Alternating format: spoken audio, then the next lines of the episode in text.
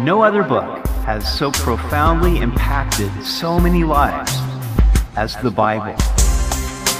Welcome to Simply the Bible, the Through the Bible teaching program of Pastor Daryl Zachman of Calvary Chapel, Treasure Valley.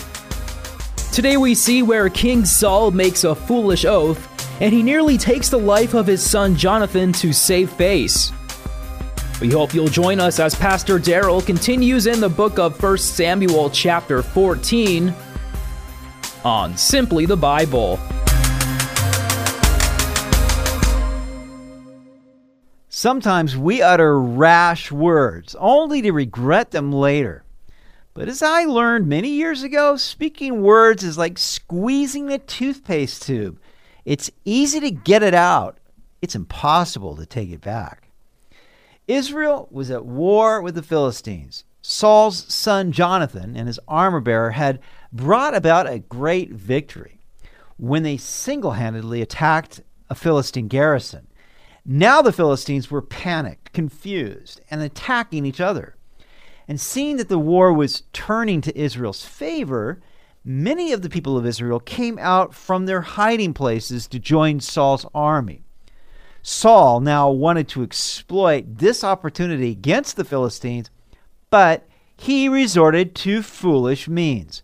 We pick it up in 1 Samuel 14 24.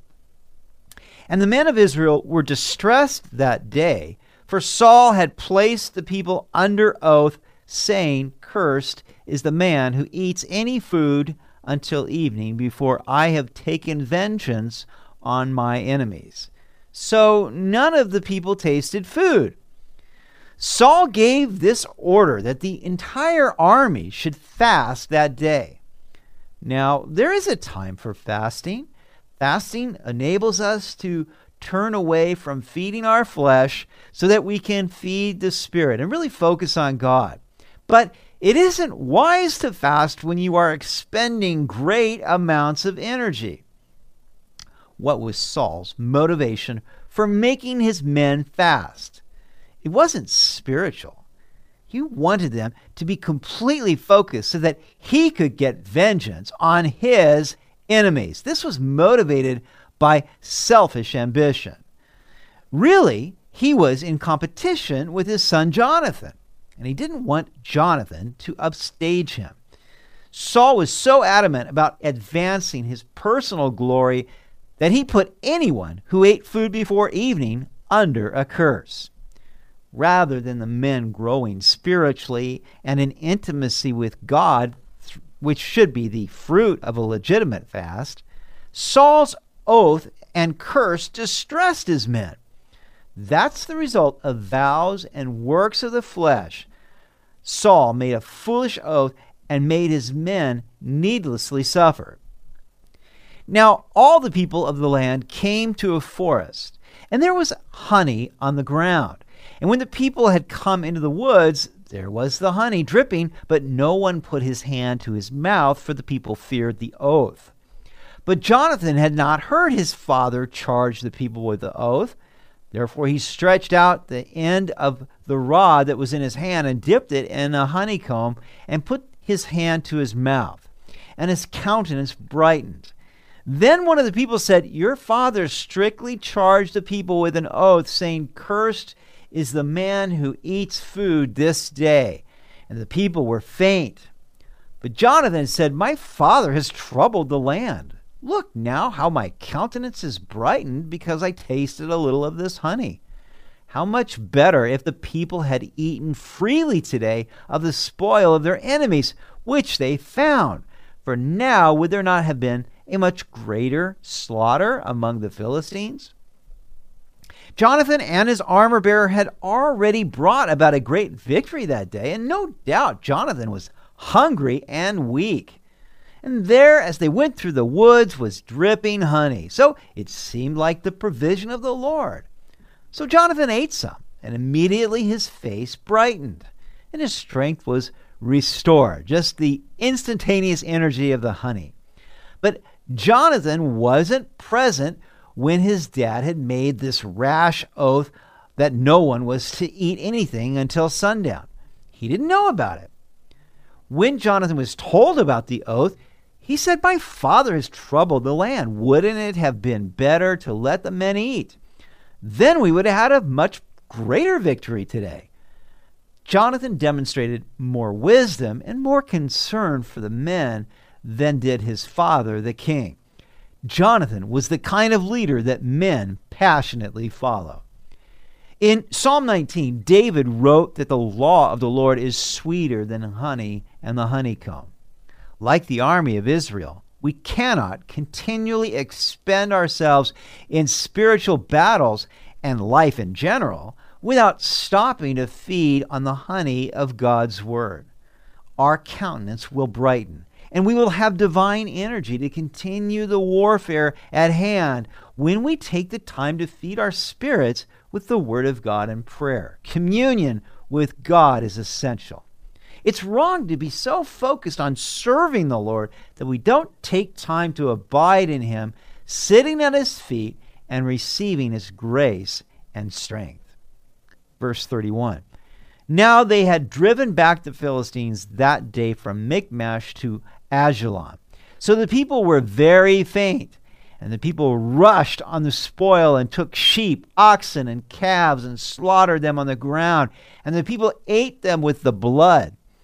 Then they told Saul, saying, Look, the people are sinning against the Lord by eating with the blood. So he said, You have dealt treacherously. Roll a large stone to me this day. Then Saul said, Disperse yourselves among the people, and say to them, Bring me here every man's oxen, every man's sheep, slaughter them here, and eat, and do not sin against the Lord by eating with the blood. So every one of the people brought his ox with him that night, and slaughtered it there. Then Saul built an altar to the Lord. This was the first altar that he built to the Lord.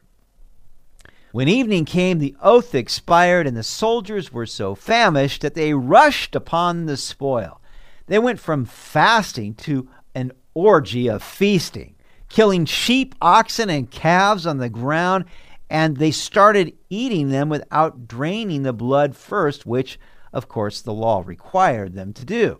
So when Saul was told about what was going on, rather than taking responsibility for causing this problem and distressing the men and making them hungry and famished and crazy by his own foolish oath, well, he accused them of dealing treacherously and sinning against the Lord by eating meat with the blood still in it.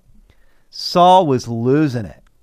Now, Saul tried to make the situation right by providing a rock on which the men could slaughter their animals and drain the blood, and that was fine. But then he built an altar to the Lord. But keep in mind, Saul was not a priest, and only the priests were permitted to offer sacrifices to God. So two wrongs don't make a right. All these things occurred because Saul had made a foolish vow. But do you think that he admitted that? Likewise, it is easy for us to find others to blame for our own foolish words and actions, especially rash ones. This behavior has its root in pride. How much better is it for us to humble ourselves quickly and admit when we're wrong? The Bible says that if we cover our transgressions, we won't prosper. But if we will confess and renounce them, then we will find mercy. Now Saul said, Let us go down after the Philistines by night and plunder them until the morning light, and let us not leave a man of them. And they said, Do whatever seems good to you. Then the priest said, Let us draw near to God here. So Saul asked counsel of God, Shall I go down after the Philistines? Will you deliver them into the hand of Israel? But he did not answer him that day. So Saul wanted to exploit this opportunity and even fight the Philistines all night long. And his men, now having their stomachs full of food, said, Do whatever seems good to you. So they were supportive of him. But then the priest said, Well, wait, let's first draw near to God. Let's inquire of him. And so Saul asked counsel of God, but God would not answer him. You know, it's a red flag when we're seeking the Lord and we're not getting any answers. Usually it means that something is wrong, something is out of order, because Jesus said that my sheep hear my voice. If you get into that place where you're praying and you just don't know what God's will is, then it's probably because something is in the way. David said that if I regard sin in my heart, the Lord would not hear. So, what we need to do is just say, okay, Lord, is there something in the way here? Is there something I'm not seeing here? Am I not listening to you? And, and then be prompt to confess whatever it is that He shows us so that the avenue of communication can be clear. Well, Saul said, Come over here, all you chiefs of the people, and know and see what this sin was today. For as the Lord lives who saves Israel, though it be in Jonathan my son, he shall surely die. But not a man among all the people answered him. Then he said to all Israel, You be on one side, and my son Jonathan and I will be on the other side. And the people said to Saul, Do what seems good to you.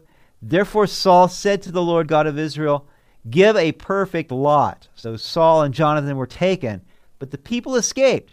And Saul said, Cast lots between my son Jonathan and me. So Jonathan was taken. Then Saul said to Jonathan, Tell me what you have done. And Jonathan told him and said, I only tasted a little honey with the end of the rod that was in my hand. So now I must die? Saul answered, God do so and more also, for you shall surely die, Jonathan. But the people said to Saul, Shall Jonathan die, who has accomplished this great deliverance in Israel? Certainly not. As the Lord lives, not one hair of his head shall fall to the ground, for he has worked with God this day. So the people rescued Jonathan, and he did not die. Notice here, as soon as Saul finds out that Jonathan was the one who had broken his oath, he wants to kill his own son over this stupid rash oath that he made. It just shows you that Saul was losing it. He was losing his mind. He was insanely jealous now over Jonathan and even seeing this as an opportunity rather than defending his son to quickly put him to death over breaking the oath. But the men would not stand for it. They came to Jonathan's defense. They loved Jonathan. They realized Jonathan had worked a great victory for them. And I like how they, they say this, for, for they said that Jonathan had worked with God that day. They recognized that it was God's victory, but God had given the victory to Jonathan because Jonathan had faith and trust to the Lord and had courage. And no way was Jonathan going to die over breaking the oath by having a little honey. Then Saul returned from pursuing the Philistines, and the Philistines went to their own place. You know, we need to be careful about things that we say. We need to be careful about vows that we make. And I think sometimes such things are motivated by our own ambition or even spiritual pride. But the problem is we distress others with the things that we want to accomplish and we put great loads upon them that they have to then bear. Look, if we are truly spiritual, then the fruit of the Spirit will be love and kindness and compassion to the people who are closest to us. May God help us be motivated by love and not by our own pride. You've been listening to Simply the Bible, the Through the Bible teaching program of Pastor Daryl Zachman of Calvary Chapel, Treasure Valley. For more information about our church, please visit our website at calvarytv.org. To listen to previous episodes, go to 941thevoice.com or check out our iTunes podcast. Tomorrow we'll see where the Lord commands Saul to destroy the Amalekites, but instead he spares the best of their animals and their king. We hope you'll join us as we continue in the book of 1 Samuel on Simply the Bible.